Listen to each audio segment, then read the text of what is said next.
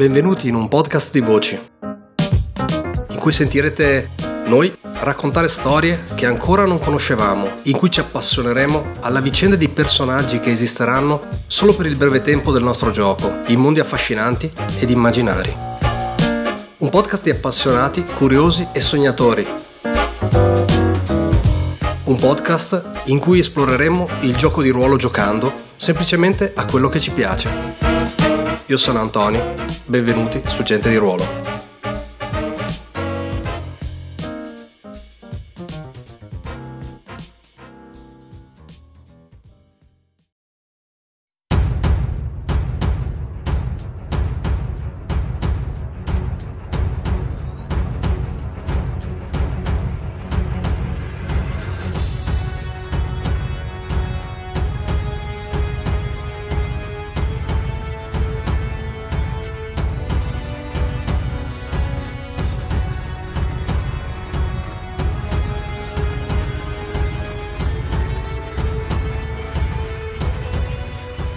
Buonasera a tutti, bentornati su Gente di Ruolo. Io sono Antonio e sono uh, in compagnia di tre giocatori a cui tengo anche molto per un'esperienza che effettivamente uh, rimando da troppo, troppo tempo, cioè giocare finalmente a Eberron.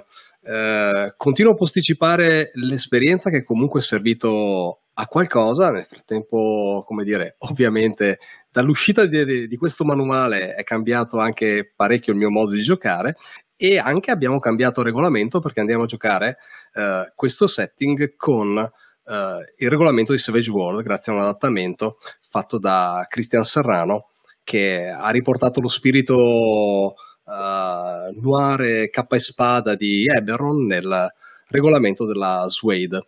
Con me a giocare abbiamo quindi tre giocatori che invito a fare un saluto, diciamo, nell'ordine in cui, come al solito, compariamo in roll 20 per evitare incertezze. Quindi, prima di tutti, vai uh, Cinzia.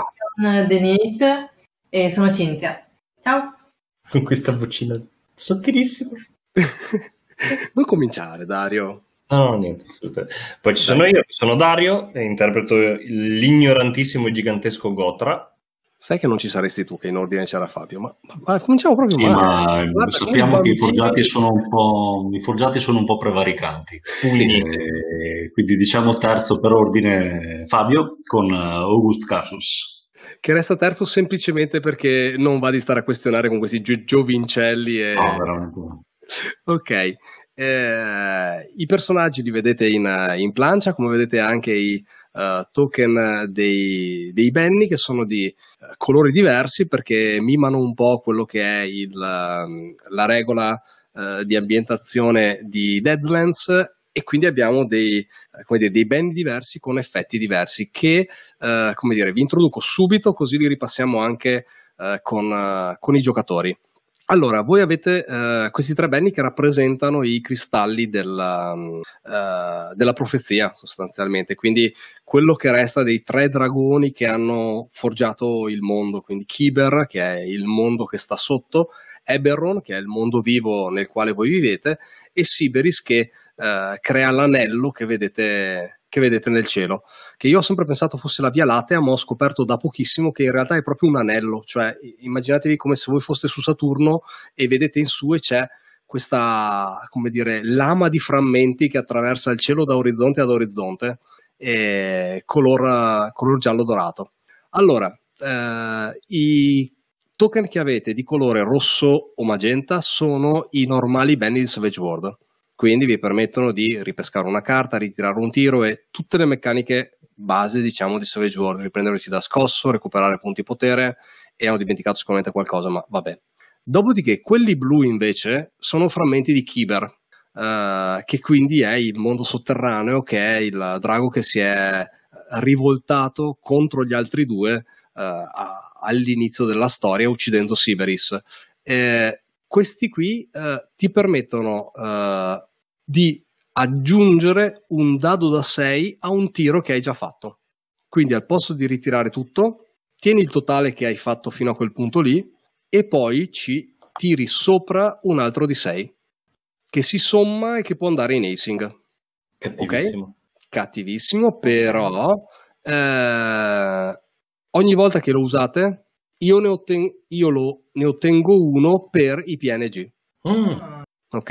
evitiamo, grazie. Davvero cattivissimo. Stesso, è proprio cattivissimo comunque. E quando io lo uso, voi non ottenete un cacchio, ovviamente. e viceversa, poi c'è il frammento di Siberis, che è quello giallo, che vi permette di. Eh, può essere usato come il frammento di Kiber, ma eh, non mi dà il vantaggio di poi eh, tenerlo io. Quindi viene semplicemente scartato e, e utilizzato. Quindi insomma Cinzia ha il Benny sfigato e noi abbiamo quelli sì, buoni. Fondamentalmente sì. sì. assolutamente. ok, e basta, questa è l'unica, come dire, variante eh, pesante al regolamento che se no è quello della Suede e iniziamo a gettare come dire, le basi di questa, di questa, avventura breve, perché comunque non sarà una campagna lunghissima, o almeno così. Queste sono le premesse, poi vediamo dove andrà.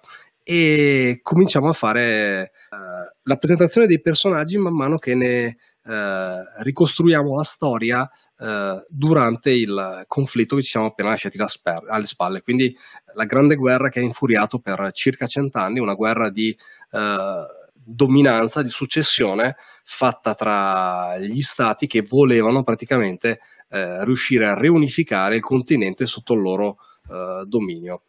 La prima domanda in realtà che vorrei fare a tutti quanti era eh, di descrivere brevemente da dove venite voi e qual era il vostro ruolo durante, durante la guerra, giusto perché vi, la guerra comunque ha occupato buona parte della vostra vita. Quindi quanto tempo ha occupato della vostra vita, quanto siete giovani, quanto siete eh, invece più, più, vecchi, quanto della vostra vita avete passato in guerra e cosa avete fatto voi durante la guerra.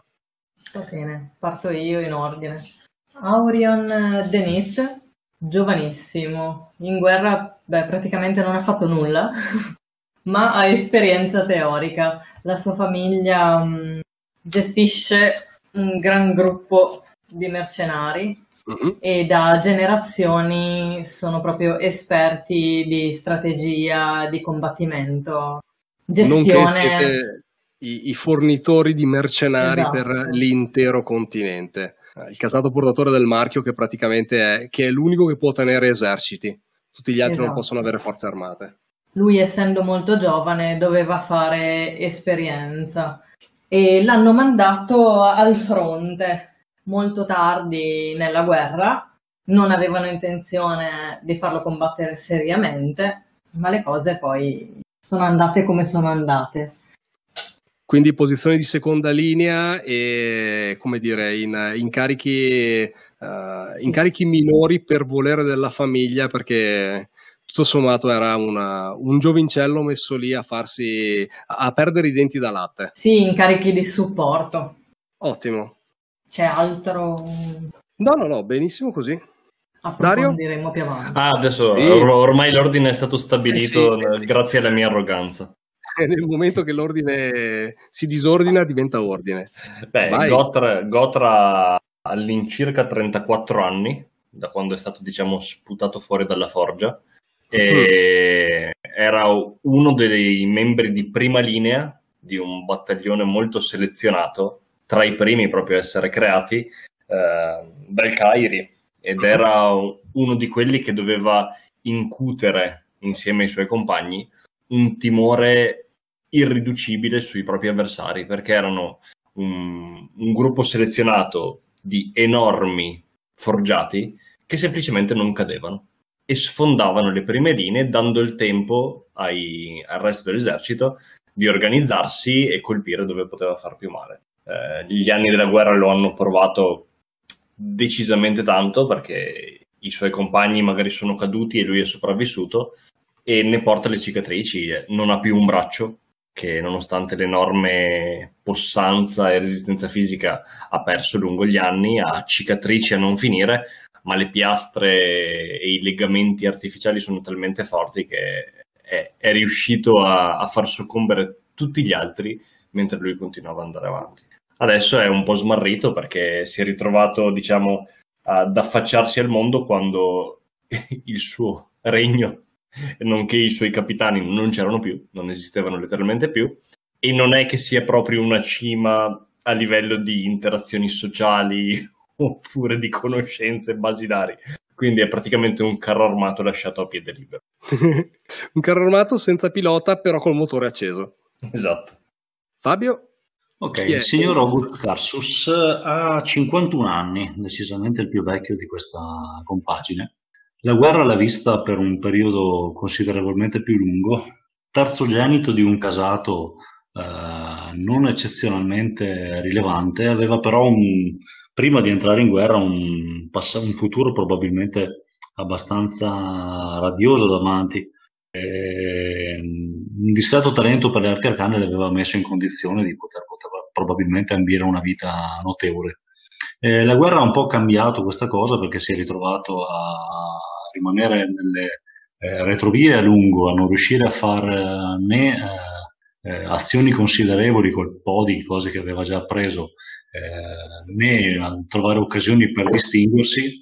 Eh, durante la guerra ha però mh, combattuto tanto a lungo, per anni, anni e anni il che gli ha dato un, comunque maniera per sperimentare sul campo eh, e venire scelto spesso per uh, piccoli gruppi in grado di compiere azioni particolarmente violente eh, e dal diciamo, profilo etico non proprio lusinghiero.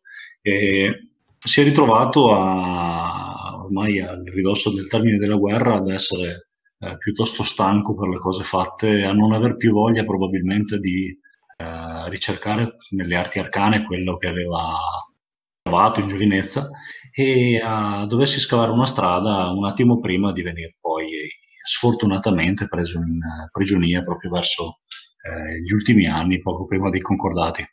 Ok, perché una cosa che sanno i giocatori ma che non sa chi ci, uh, chi ci ascolta è che abbiamo già concordato che nel passato di questi tre figuri l'elemento, come dire, l'elemento che li lega, l'elemento uh, che dà inizio a tutta la storia che andremo a, allo scenario che andremo ad affrontare è appunto un periodo di, uh, di prigionia. bene o male, nella guerra di un po' tutti contro tutti, ognuno dei vostri stati, ognuno dei vostri Uh, battaglioni si è trovato a incrociare uh, le lame con una forza estremamente temibile e uh, tanto più per la sua forza quanto più per la sua uh, imperscrutabilità, uh, ovvero gli elfi del Velenar. Eh, combattenti che sembrano mossi da un dovere quasi, quasi divino, quasi come dire, religioso nel portare avanti la guerra, individui da cap- dalla capacità evidentemente fuori scala rispetto a eh, capacità standard di, una, di, un militare o di un esercito eh, umano. E proprio di fronte a questa, a questa forza siete stati eh, catturati eh, e portati con uh, le dovute cautele, non aveva nessun interesse in realtà a farvi violenza, ma diciamo che il rimuovervi dal campo di battaglia era un, un atto dovuto uh, per poi poter proseguire la guerra verso un campo di, detenzione, del quale siete stati ammassati con una serie di altri prigionieri che poi venivano alla fin fine eh, o reindirizzati alla vita civile eh, oppure semplicemente riconsegnati alle nazioni di appartenenza, visto proprio lo scarso interesse del, eh, degli elfi nel gestire questo tipo di, di attività, in quanto sembravano motivati solo dalla brama di ottenere effettivamente eh, la gloria e l'onore nel campo di battaglia. Tutto questo, come dire, questo equilibrio abbastanza naturale nel vostro stato di, uh, di prigionia che in realtà si limitava ad un, praticamente un villaggio senza neanche le mura a, dire, a chiuderlo e un piccolo gruppo di elfi uh, lasciati lì a tenervi, tenervi d'occhio uh, che sembravano essere quasi tutto sommato uh, lasciate lì ad incentivarvi l'idea di farvi fuggire in modo da potervi poi nel caso inseguire, dando un po' una scossa alla monotonia della gestione di questo uh, campo di prigionieri o, o semplicemente profughi accantonati lì.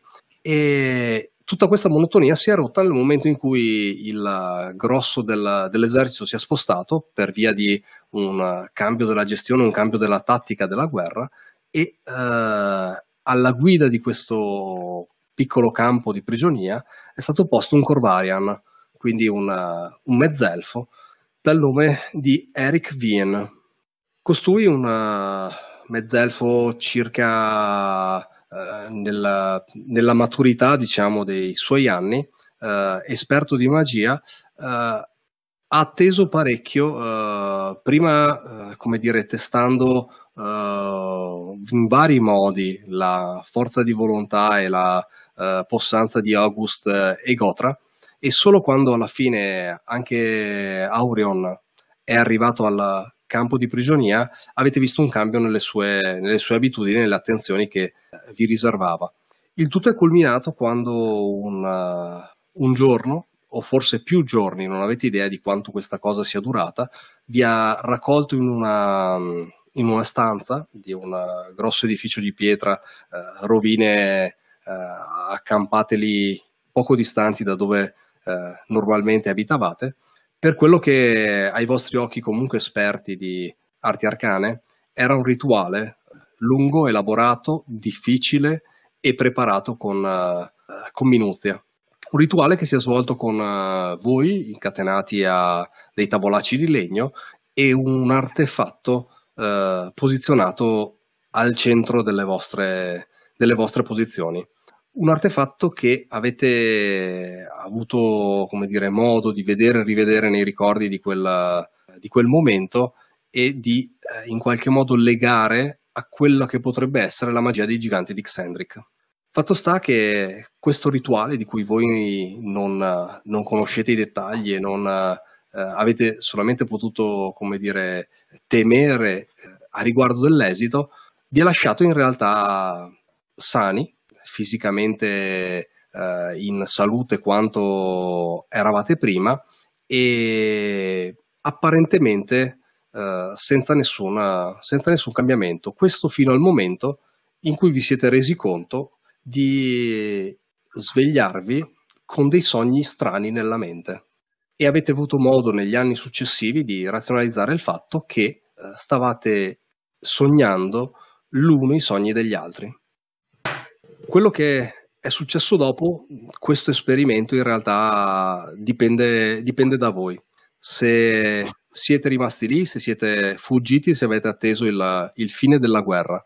Fatto sta che per quel che riguarda um, Eric Vienna, eh, voi dopo quella sera non l'avete più visto. Ricordate però le sue ultime, le sue ultime parole che vi apostrofavano dicendo uh, di vivere a lungo una buona vita e che sarebbe tornato a uh, mietere il dono che vi aveva fatto. Spero, gli schiaccio il cranio tra le dita. ok, e ehm, da lì poi ditemi voi come avete cominciato a ricostruirvi una vita. È passato da questa esperienza una, un paio d'anni, forse anche un po' meno, prima che la guerra perdesse suo, dire, la sua forza eh, dopo la scomparsa del Cairi e, e, arrivasse al trattato di pace di Forte Trono. E da lì sono passati altri due anni eh, per arrivare ai giorni, ai giorni di adesso. Da allora voi quasi costantemente continuate a sognare l'uno i sogni degli altri questa cosa vi, come dire, mina un po' effettivamente la vostra, come dire, il vostro equilibrio in quanto alla fin fine, come dire, eh, va, va a scavare in quella che è la vostra intimità più profonda eh, in qualche modo. Come, come avete reagito? Come avete tentato di ricostruire la vostra vita? E l'altra domanda è: siete rimasti in, in contatto in qualche modo? Voi prima di lasciarvi, prima di uscire da quel campo di concentramento, avete capito che qualcosa vi ha legato? Ditemi voi come avete gestito la cosa poi nel, nel tempo a venire. Allora, allora, Aurian è stato poco al campo, al campo di prigionia, però è un'esperienza che l'ha segnato comunque, soprattutto nell'orgoglio, facendo parte di una famiglia così importante mh, mm, e, e rimanendo pure indietro nelle arti di guerra rispetto ai suoi fratelli, non doveva proprio tornare con questo colpo di, di delusione nei confronti della famiglia. Quindi torna a casa davvero incazzato. Eh, passa gli anni in cui ovviamente si riprende dall'esperienza e decide di impegnarsi più di prima nelle arti magiche perché non avevo specificato prima che mh, da subito si nota mh, una certa capacità e talento magico in questo ragazzo di 21 anni che si iscrive all'Accademia dei 12, un'accademia privata di magia e che continua a frequentare dopo la guerra. Mm, è dotato, non lo nasconde e decide di, di puntare su quello per essere comunque un orgoglio per la famiglia. Tutto ciò non nasconde però mm, questo senso di delusione verso se stesso, la paura che ha provato, ciò che ha subito e continuano, i sogni continuano a ricordarglielo. E domandone, ma mm. la tua famiglia sa qualcosa di questa, di questa chiamiamola maledizione? No. Eh, no. non ha osato dirlo a nessuno perché questo sarebbe stato un altro colpo di grazia. Eh, ok, infatti perché diciamo le premesse c'erano, però come dire volevo averne certezza. Quindi ufficialmente il fatto che tu ti svegli eh, turbato, urlante dalla notte oppure con le occhiaie, mh, mm, come dire, nessuno ha mai chiesto e tu non hai mai risposto. E, no. e diciamo il resto della famiglia lo, dire, lo, lo, lo spiega semplicemente con il trauma della, della tua prigionia eh, che ti dirò non è neanche visto con troppo biasimo perché effettivamente, eh, come dire, i, come The Nate, voi eh, rivendete i servizi dei Valenar, nel senso che voi siete comunque quello che non fornite voi con le vostre truppe, eh, voi, fornite, voi siete anche semplicemente, come dire, intermediari per altri mercenari, bande libere, mm. cose del genere. E tutti sanno eh, che sono, eh, come dire, eh, combattenti di un altro, come dire, di, un altro, di un'altra scala, cioè nel senso è gente di cui aver paura e soprattutto è gente la cui mentalità è, per voi comunque è parecchio aliena, nel senso che uh, gente che vive 700 anni fai fatica un po' a uh, razionalizzarla, no? quindi non è che dicono, ah beh, guarda, c'è, c'è, c'è rimasto traumatizzato, effettivamente, come dire, uh, rispettano comunque il tuo trauma, ecco. Mm-hmm. Sappi che non sei trattato con, con biasimo proprio perché non, non, sanno cosa sia successo, ipotizzano il peggio e quindi non, mm-hmm. non indagano. Poi lui, Infatti... Mm, dicevi? No, no, no, no, posto. Inizia a temere il fatto che se lui vede i sogni di qualcun altro può essere che eh, sia vulnerabile, cioè che anche i propri sogni vengano visti da qualcun altro. E questa violazione di una privacy di un membro comunque di una famiglia del genere mm-hmm. non, è, non, è, che proprio la veda bene. Certo, beh, ti dirò, ne hai praticamente la certezza, nel senso che forse non ne avete mai parlato apertamente, mm. ma uh, come dire, mh, mm, ne avete praticamente la certezza del fatto che il cerchio sia chiuso uh, in tre. E domandone ultimo, di chi uh, tu prendi i sogni? Posso decidere io? Uh. Se vuoi decidere tu, se no lasciamo decidere a dopo, però bisognerà deciderlo. Tu secondo me decidi di chi vedi i sogni e gli altri decideranno uh, di prendere i tuoi. Vedo i sogni di August Carsus. Ok, benissimo. E... Fortunato. Quindi il giovane che fa i sogni del vecchio, proprio. Eh, vedo i sogni di un grande mago, quello che io forse diventerò di un grande mago che ha fatto cose orribili nella guerra per vent'anni. E te le becchi tutte di notte, proprio una dopo l'altra. Ok. Di sicuro mi sono presentato con queste persone comunque, uh-huh. con cui tra l'altro volevo fuggire. Poi non ho dovuto fuggire, è finita la guerra. È arrivata la fine della guerra. Però è un tipo che vuole far sapere chi è, quindi... Sì e okay. avrò voluto sapere come poter contattare magari August più che Gotra che era un semplice gigante di metallo.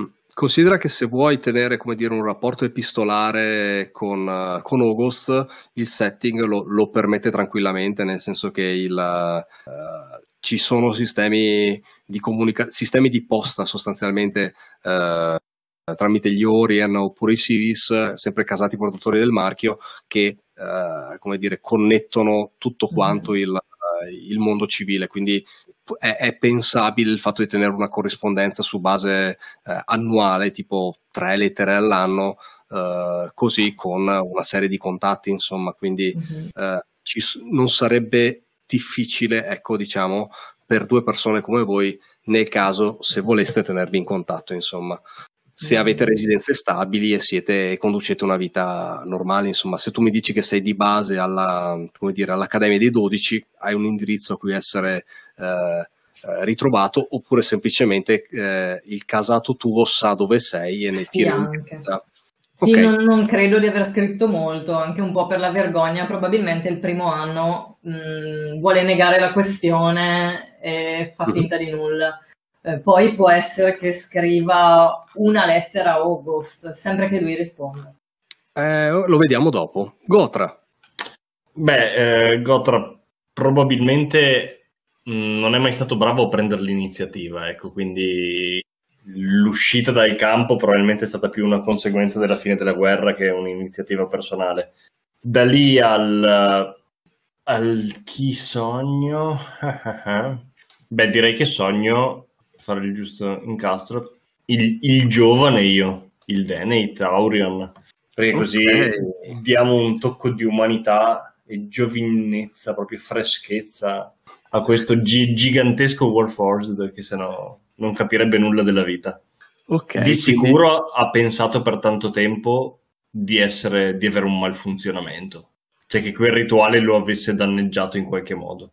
Mm-hmm. Ad- adesso è più sul mentre sono praticamente in stand by, in stasi, vedo queste cose, capto questi pensieri, ok, capita. Quindi probabilmente è molto più umano di quanto non ammetterebbe, perché nel corso di notti, notti e notti e notti una sopra l'altra qualcosa ha assorbito, insomma, dei comportamenti che, che percepisce. Perfetto. Ad oggi tu dove sei di, di come dire, di eh, distanza? Dove ti vedi eh, negli ultime, come dire, negli ultimi boh, 3-4 mesi? Eh, anche se non mi citi una città, dimmi semplicemente così dire il, la tua attività, la tua vita Bello, che reputi normale. Ho fatto fin da quando diciamo sono uscito il uh, mercenario, perché è l'unica cosa che sapevo fare. Prima combattevo per qualcuno che mi aveva creato, adesso la possibilità di scegliere più o meno per chi combattere. Sono mm-hmm. stato fregato numerose volte, sono stato eh, circuito e abbandonato altrettante, eh, però comunque un certo nome nell'ambiente ce l'ho, perché nel momento in cui mi metto in moto è difficile fermarmi letteralmente per chiunque. Okay. Non so se il casato di Aurion Uh-huh. Eh, potrebbe essere un buon link per aver avuto qualche lavoro a livello diciamo, di mercenariato. Non contrattano con te perché, come dire, per uh, qualificarti come, uh, come, dire, come terzista per i Denate okay. ci vuole anche un po' di, un po di pratica, un po' di, uh, di diplomazia, insomma, però mm-hmm. potrebbe essere che dei tuoi contractor, diciamo, lo fossero, quindi potrebbe essere che tu entravi come eh, come aggiunta di qualche banda semistabile che prestava okay. servizio per i Denate. Ci Quindi sta. tu hai visto ogni tanto passare appunto il marchio con, uh, uh, con le teste della chimera e, e, sai che quello è il marchio uh, dei, dei Denate che è anche il, dire, il casato di Aurion. Ok, perfetto. Per il resto come recapiti avrò qualche locanda perché di certo non ho una casa mm-hmm. e rapporti epistolari non posso intrattenerne perché non so né leggere né scrivere. Mm-hmm. E soprattutto non, prendere in mano non era incluso. dovresti mettere giù il martello e, esatto. e la cosa non è contemplata. L'altra mano no. mi dispiace non c'è.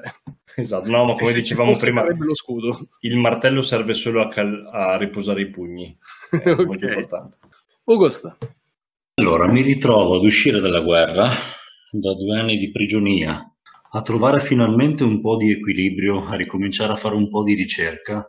Trovo persino un posto, bene o male, spintonando e ogni tanto sgambettando qualcun altro, eh, presso l'Università Morgrave, a Sharn.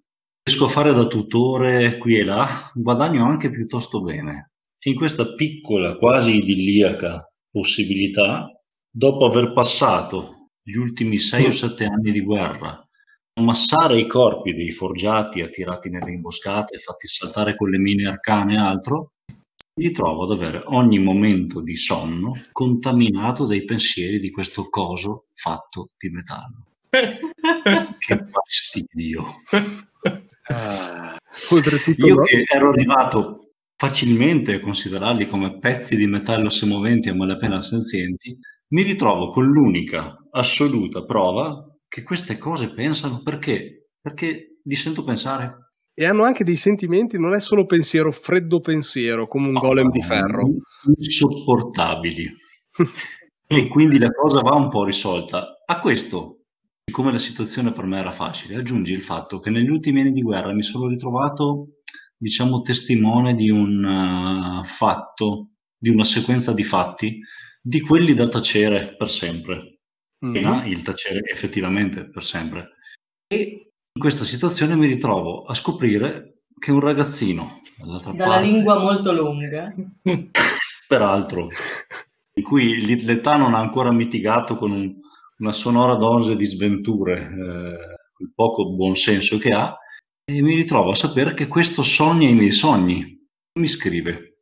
E quindi sì che rispondo, rispondo perché vorrei capire se per caso in questi sogni ha visto qualcosa che lui non ha capito, perché se mi ritrovo io a capire Che lui che ha capito. effettivamente è appellata tramite questo canale, dovrò trovare una soluzione.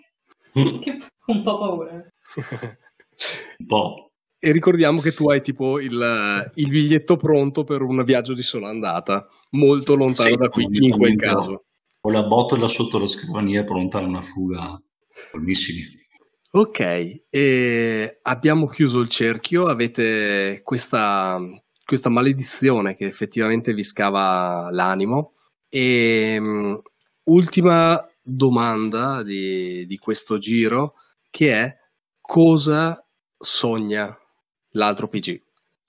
E mi rispondete incrociati, nel senso che eh, Aureon ha in mano i sogni di August.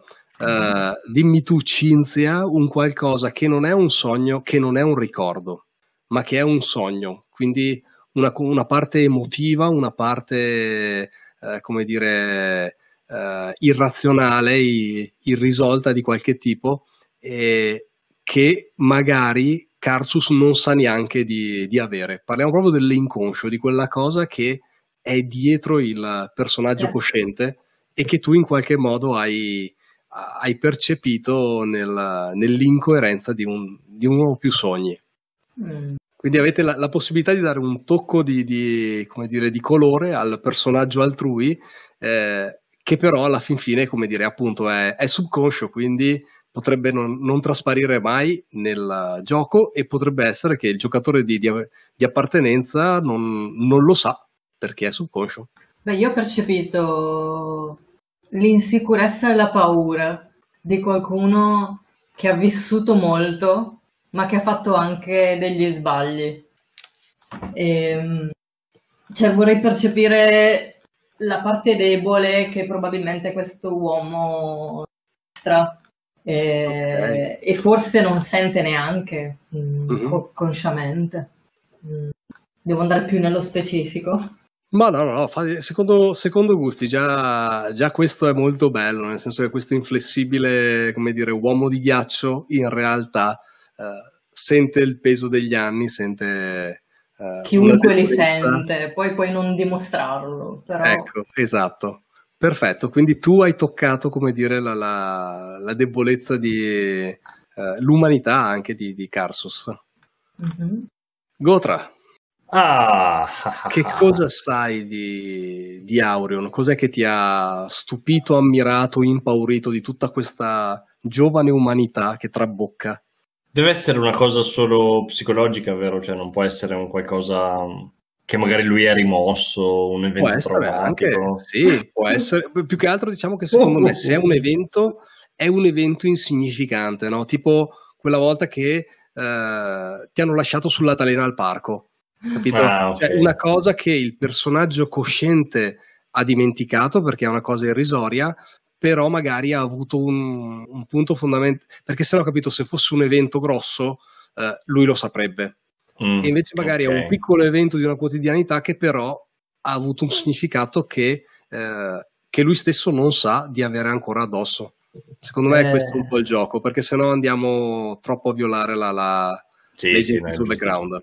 Allora, do un twist opposto a quello che Aurion ha dato su August, nel senso che attraverso i sogni di Aurion ho visto una cosa che io in parte condivido in modo molto freddo e logico, perché sono nato per questo, ossia una crudeltà e una spietatezza assolutamente efficienti e, e splendide, e che probabilmente non sia mai dimostrata perché non ne ha avuto l'occasione, ma c'è tutto questo substrato di frustrazione, rabbia e proprio cattiveria a un certo livello. Cioè proprio, ma Sai proprio in 40 secondi un'immagine di un sogno che vede ma eh, me lo immagino a torturare il suo attendente di campo. Cioè una cosa proprio cattivissima e devastante che se emerge lo rende veramente una brutta persona. E che è sepolto sotto strati e strati okay. di nobiltà ed educazione. E forse comunque fa, è, è, una delle piccole componenti che compongono l'equilibrio della persona, non necessariamente come sì. dire è o sarà mai dominante, però tu hai visto quella, quella scheggia profonda. Augusto. La vedrà anche Eric sì. Bien. Allora, queste cose pensano, questi 300 circa chili di metallo e altre cose più o meno organiche, eh, effettivamente stanno cercando innegabilmente di trovarsi un loro posto. E come lo fanno? Lo fanno a volte, da quel che vedo, imitando un po' i comportamenti de- degli esseri umani, perché è più semplice iniziare a esistere forse per imitazione che non per generazione di qualcosa di completamente nuovo però lui non si ricorda, o forse se lo ricorda, ma razionalizza eh, e cerca di analizzare nel profondo, eh, relegando questi ricordi a una, so, una sua routine eh, da, da, macchina, non propriamente da essere vivente. Nei primi tempi si è ritrovato a passare, durante le, le sue fasi più bellicose e feroci, eh, per una discreta quantità di non combattenti, o così li avremmo chiamati. Un umano avrebbe capito la differenza, ma la prima volta che si è ritrovato di fronte a una serie di famiglie eh, che stavano semplicemente spostandosi col tempismo sbagliato, eh, insieme ai suoi compagni, tutti grandi, eh, semplici e stupidi, dal mio punto di vista, quanto lo era lui in quel momento non ha fatto altro che semplicemente eh, ridurli a, al non essere mh, mm, nella maniera più rapida ed efficiente. Tuttora una parte di lui sta cercando di crescere e razionalizzare questa cosa, ma al contempo mi rendo conto probabilmente non la porta mai a un pensiero del tutto cosciente, eh, perché rimarrà sempre la colpa di chi l'ha creato come eh, un'arma. In realtà però se vuole uscire un po' dal suo essere un'arma, dovrà fare i conti prima o poi col fatto che probabilmente ha sulle mani un numero di civili che io non avrei nemmeno mai pensato di poter eh, anche solo salire. Questa cosa prima o poi potrebbe uscire da qualche parte. Il problema okay. è che queste cose sono in grado di razionalizzare. Mm-hmm. Quindi il conflitto praticamente tra l'accettare il libero arbitrio nel senso che allora se sono in grado di sono anche responsabile. Sono anche responsabile. Mentre no. c'è il, come dire, la copertura del seguivo gli ordini. Io non sono cattivo. bello, bello, bello. Ok, e quindi ok, anche questo per adesso giace nel, dire, nel flusso di pensieri di, eh, di un forgiato che, che, si riposa e che nel frattempo vede i giovani sogni di Aurion. Ok, eh, siete ognuno, come dire, impegnato a fare effettivamente la, la propria vita, eh, sparsi in zone anche molto lontane del, del Corvair. Quindi eh, August si è ricostruito una vita a Sharn, eh, nel Breland. Gotra è un elemento vagabondo, diciamo, che segue le, le bande di mercenari e, e, a tutt'oggi sei probabilmente impegnato da qualche parte in una uh, missione, ti immagino boh, da qualche parte sperduto con uh, la palude fino alle ginocchia, tipo uh-huh. a, a recuperare chissà cosa, o meglio, a portare fuori qualcosa da quelle giungle. Ti immagino che ho tipo due compagni di, di viaggio in spalle e, nell'altra, e dall'altra parte legato tipo con delle cinghie di cuoio, eh, trascini questo tipo mezzo forziere che era quello che dovevate recuperare e sei l'unico che cammina in questa sta, uh, notte piovosa di questa palude. Aurion, tu sei là che ti uccidi di studio sui libri sperando di riuscire a diventare abbastanza forte sì. per, uh, come dire, riprenderti la tua vita, quando uh, tutti quanti vedete una, vedete, o meglio, arrivate a, a conoscenza di un fatto. Uh, in tutto quanto il, il Corvair viene pubblicato l'equivalente di, di un giornale fondamentalmente, che è la cronaca di eh, Corranberg, che è uh, scritta da sostanzialmente gli gnomi di Zilargo eh, e distribuita fondamentalmente su tutto quanto il continente. Eh, non è un giornale inteso come lo intendiamo noi modernamente, eh, anche se Asharn potrebbe probabilmente prendere anche la forma di eh, fogli eh, copiati tramite incantesimi di mano magica e poi eh, venduti singolarmente, ma diciamo nelle zone più periferiche, più agresti, è magari semplicemente un, uh, un grande foglio che viene affisso uh, fuori dal, um, dal municipio oppure fuori dalla taverna di paese e nelle sue varie forme diciamo eh, raggiunge più o meno tutto quanto il, il continente. Eh, come anche non escludo che nei luoghi più remoti sia semplicemente letto ad alta voce con cadenza regolare. Sulla cronaca a un certo punto eh, in una sezione che è abbastanza come dire nutrita visto che la guerra si è conclusa da, da poco, eh, è la sezione degli annunci eh, relativi al, eh, alle ricerche, come dire, eh, di, di, contatti che sono, che sono, avvenuti in guerra, quindi ehm, parenti che hanno perso i contatti tra di loro, uh, gente che è stata al fronte che quando è tornata ha perso il, il, villaggio, ad esempio, non c'era più e non ha idea di dove sia finiti uh, gli abitanti che magari nel frattempo sono stati spostati da un'altra parte ancora e, e cose così. Uh, compare in questa sezione un annuncio che è Eric Vien cerca vecchi compagni di sventura. Madonna, lo vado a prendere. Per ripagare vecchi debiti di guerra Avrebbe il piacere di rincontrare Gotra, Arion e August. Ci sono indicazioni su dove, come, quando, perché? Segue semplicemente l'indicazione Sharna e una data. E è vicina? Eh, fate conto che avete una, un mese e mezzo. Beh, circa. Inizio con la mia reazione, che forse è la più semplice da descrivere in una piccola eh, scena. Sì, soprattutto perché appunto voglio sapere chi te lo. come fai a saperlo? Perché sei quello più problematico da raggiungere. Semplicemente una volta tornati da quella stessa palude, uh, con i due compagni di viaggio e il forziere, mentre stiamo aspettando effettivamente di raccogliere, di rincontrarci con il nostro contatto che ci aveva commissionato il lavoro, uh, uno dei due, un figuro dimenticabile con un nome dimenticabile che non starò nemmeno a citare, ha occasione di vedere questa cosa e me la comunica e semplicemente guardandolo gli chiedo se è sicuro. Quando me lo conferma, comincio a camminare. a, a, Sharn, a, Sharn, ci sono passato, quindi so che più o meno è in quella direzione, verso est, e comincio a camminare. Cioè, ho un mese e mezzo per arrivarci, quindi insomma è meglio se parto. Ci può stare. E, e, da lì c'è il montage di te che ogni tanto ti fermi tipo a una cosa, una um, fattoria, neanche una locanda, no? E, e domandi tipo per Charn di là. esatto, c'è proprio il montaggio con lui che cammina sempre identico, però con la pioggia che lo tempesta, il mantello sempre più logoro. Certo. Tanto Bellissimo. non mangio, non bevo, ogni tanto praticamente rallento il passo a uno stato di sì, marcia. Puoi esattamente dormire pur camminando lentamente, basta che non devi, eh, come dire, far porre troppa attenzione alla strada, un piede dietro l'altro, si segue il ciglio e, e via così. Poi intorno a metà del percorso mi torna in mente che dovevo farmi pagare, però ormai è un po' tardi.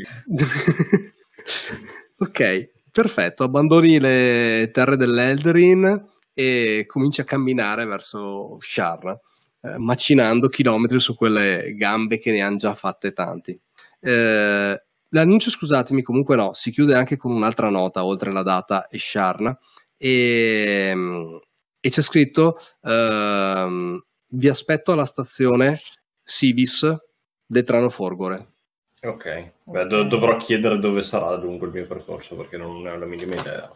I Sivis sono il Civis è il casato produttore del marchio della, della, scrittura, che è quello che tiene sostanzialmente il, um, tiene archivi, contabilità, uh, tutto ciò che è sostanzialmente il uh, potere della parola, dell'informazione e i CV sono anche coloro che hanno praticamente una rete uh, di comunicazione su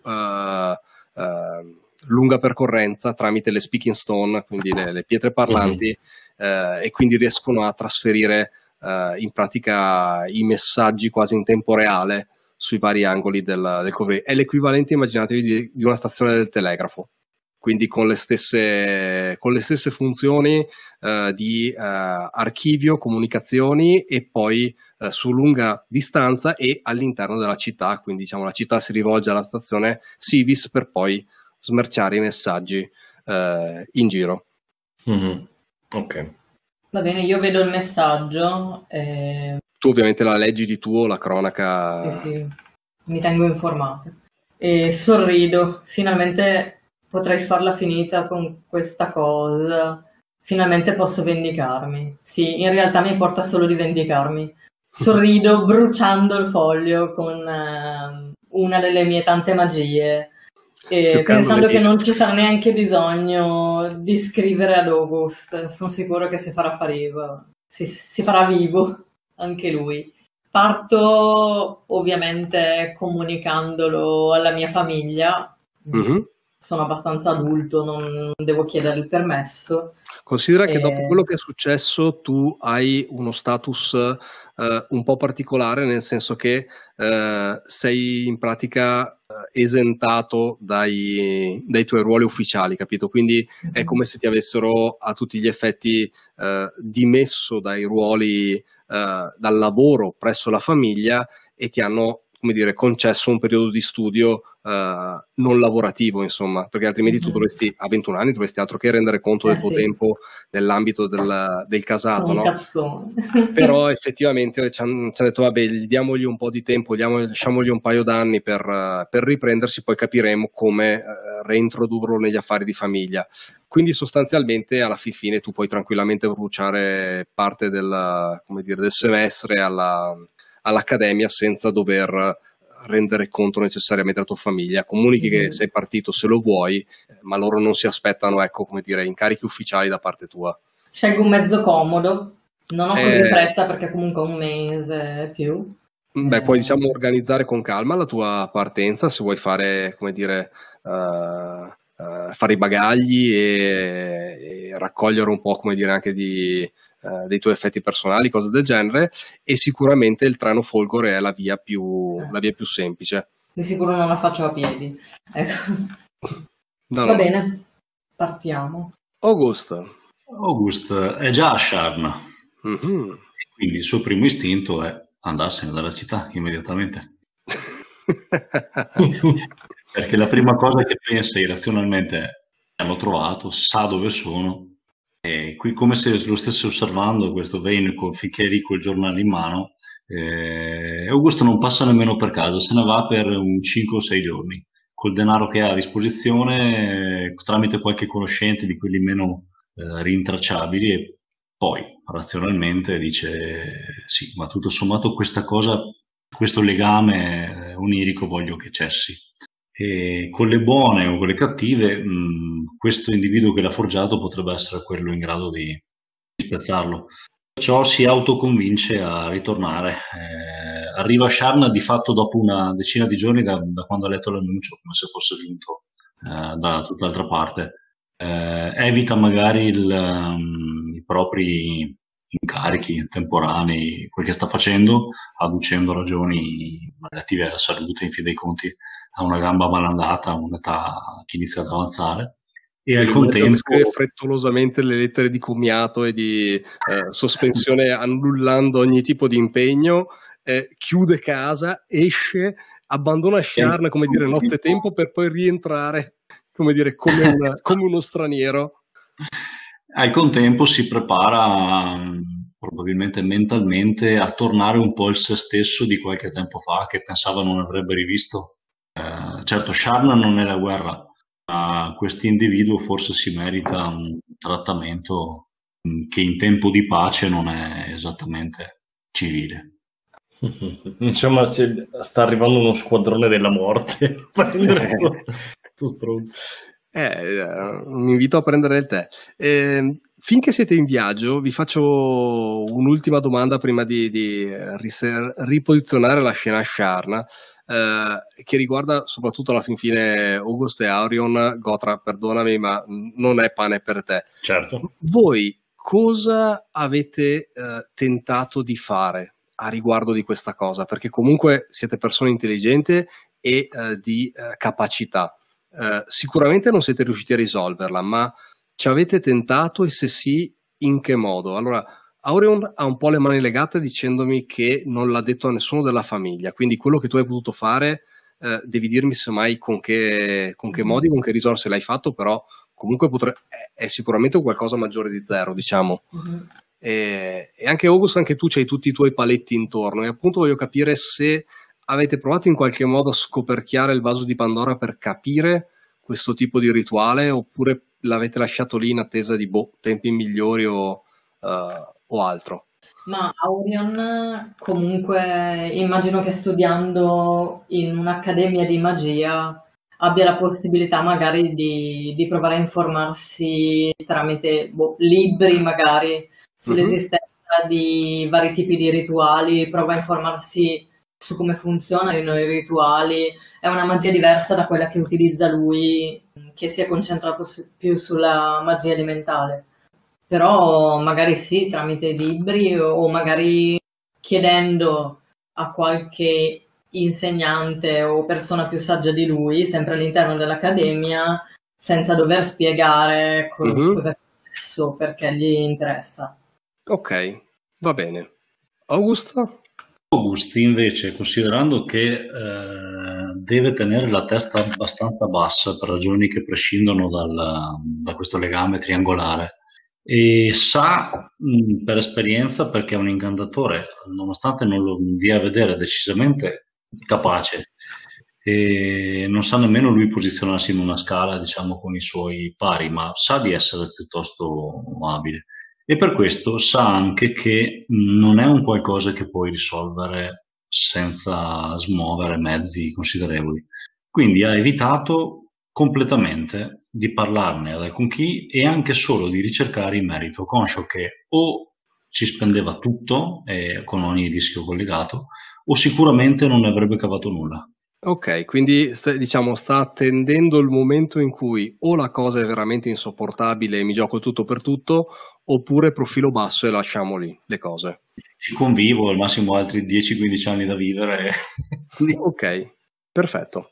E, uh, Aurion, tu uh, hai comunque le, uh, le, risorse dei 12 che però su questo aspetto non sono poi così mm. approfondite.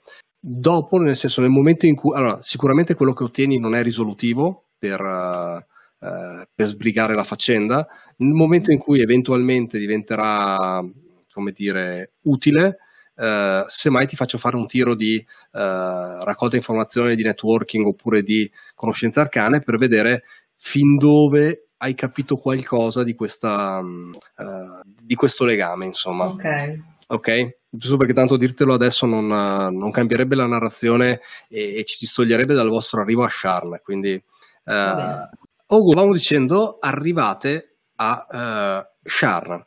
E, Aurion, tu arrivi tramite il treno Folgore, quindi come dire, arrivi alla stazione eh, principale di Sharn. Immaginati eh, la città di Sharn, per chi non la, non la conosce sostanzialmente, è un qualcosa di Uh, di enorme e uh, come dire, stupefacente anche per quello che è una, un setting fantasy. Sostanzialmente è una città costruita su uh, strati e strati, diciamo, di palazzi che via via crescono verso, verso il cielo, arrivando ad altezze inconcepibili grazie a una zona di manifestazione di Siraya che è il uh, piano elementare del, dell'aria e che tiene sollevata sostanzialmente uh, le infinite torri di Sharn.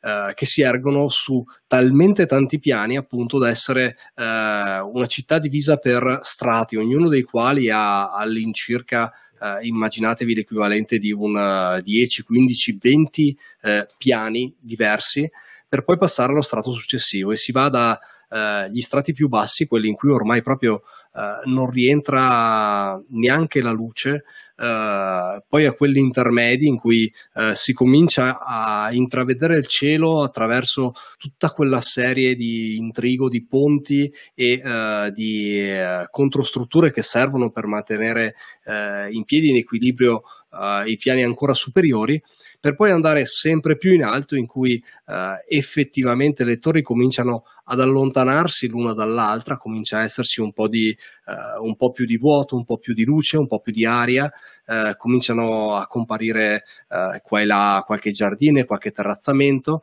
fino ad arrivare alle cime più alte dove stanno le residenze eh, signorili.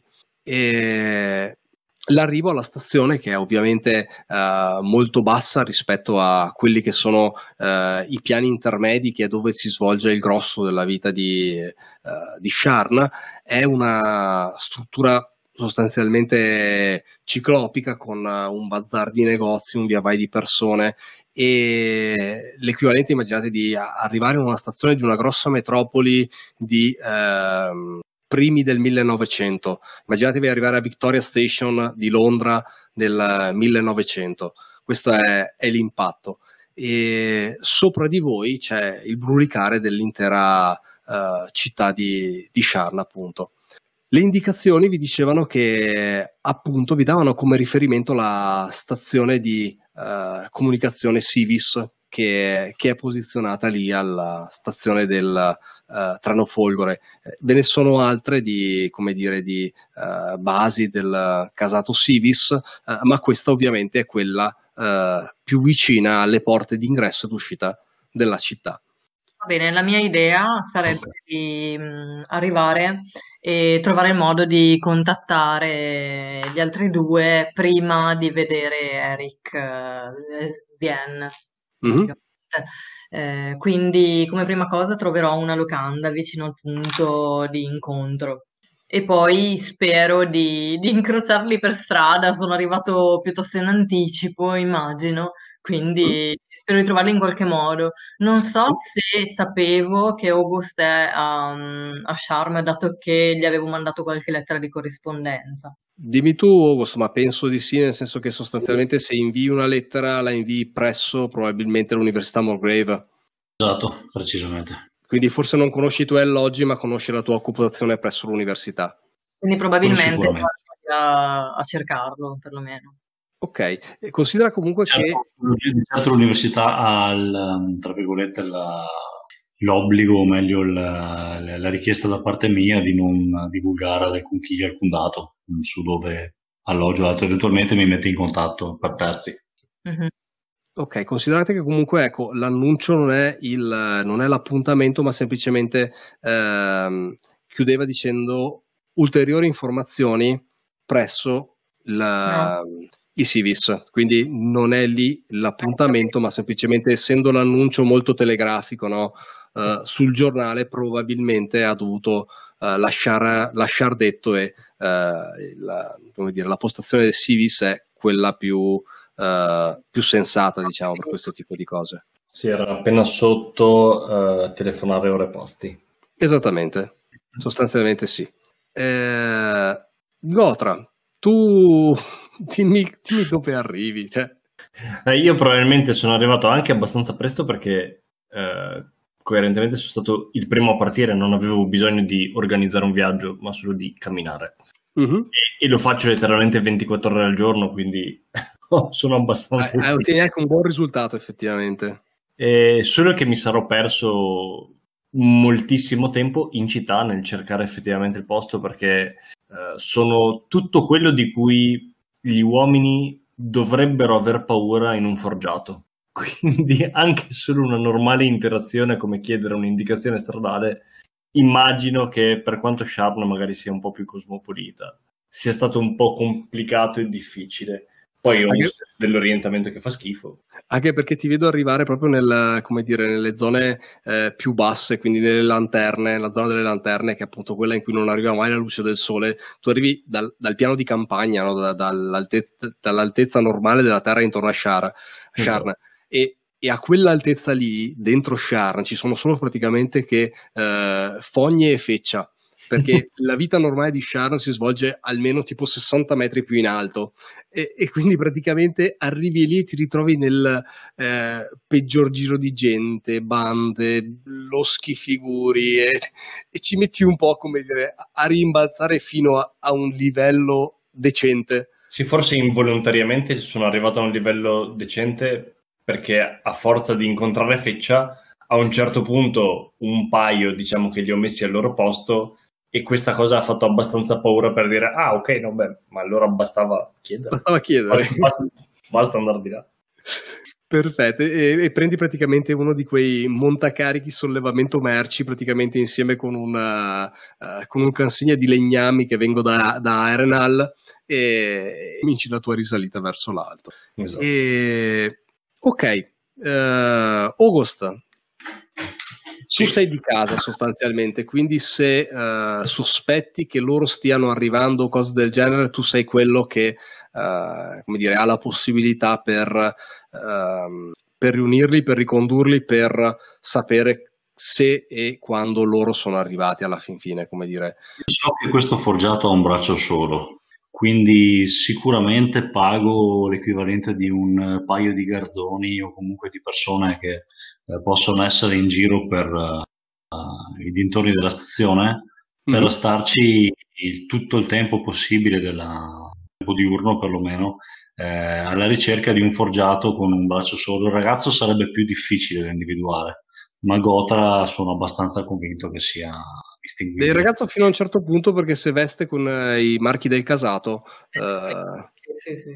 Mm, quindi sì vabbè diciamo che lascio probabilmente una descrizione di entrambi eh, puntando sul forgiato per quel che riguarda i garzoni e puntando sul incrociare io il ragazzo, magari senza farmi notare, eh, nella visita magari quotidiana che faccio per una mezz'ora alla zona.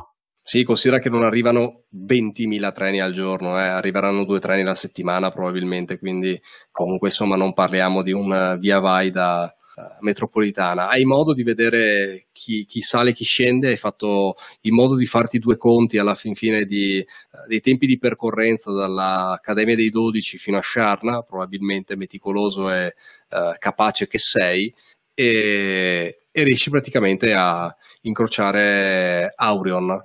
E probabilmente poco tempo dopo, forse tipo un paio di giorni, due o tre giorni dopo, eh, ricevete notizie del fatto che hanno rintracciato Gotra che eh, si aggirava per il mercato dei pesci di Dura Orientale e, ed è ancora là per quel che ne sanno.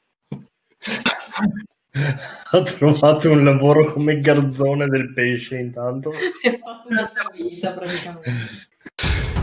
E...